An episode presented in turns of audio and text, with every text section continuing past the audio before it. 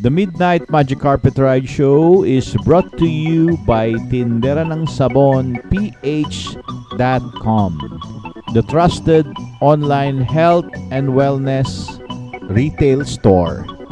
You can check their products at www.tinderanangsabonph.com. And also, we would like to thank SM Cloudlink Marketing, the distributor of MaxiCare Health Cards. Mas mura po mag-invest sa health cards kesa po gumastos sa ospital.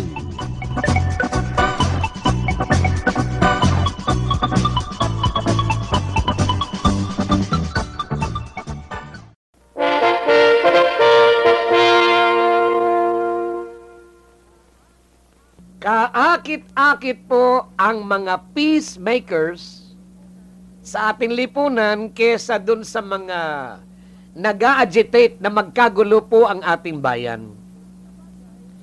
Sa bagay, sa ating bagong lipunan, kuno, everything is negotiable.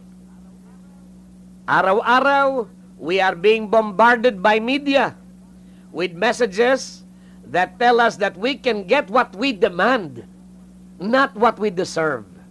Aba, bayan, ah, presence of mind. You may temporarily achieve success by demanding more than your due from other people. But it will not last long. It will not endure. It will not endure. Ang mga reklamo ng reklamo, daing ng daing nagbabanta pa, eh, mabibigyan po sila ng kaukulang pansin. Ngunit ang taong bayan po ay magsasawa at magsasawa na rin. At sa bandang huli, hindi na po sila bibigyan ng halaga. My friends, it is so easy to create problems. Madali po ang gumawa ng gulo sa bayan. But it is very difficult to lead people in a spirit of cooperation and harmony. Hindi po madali yan. You need a lot of guts.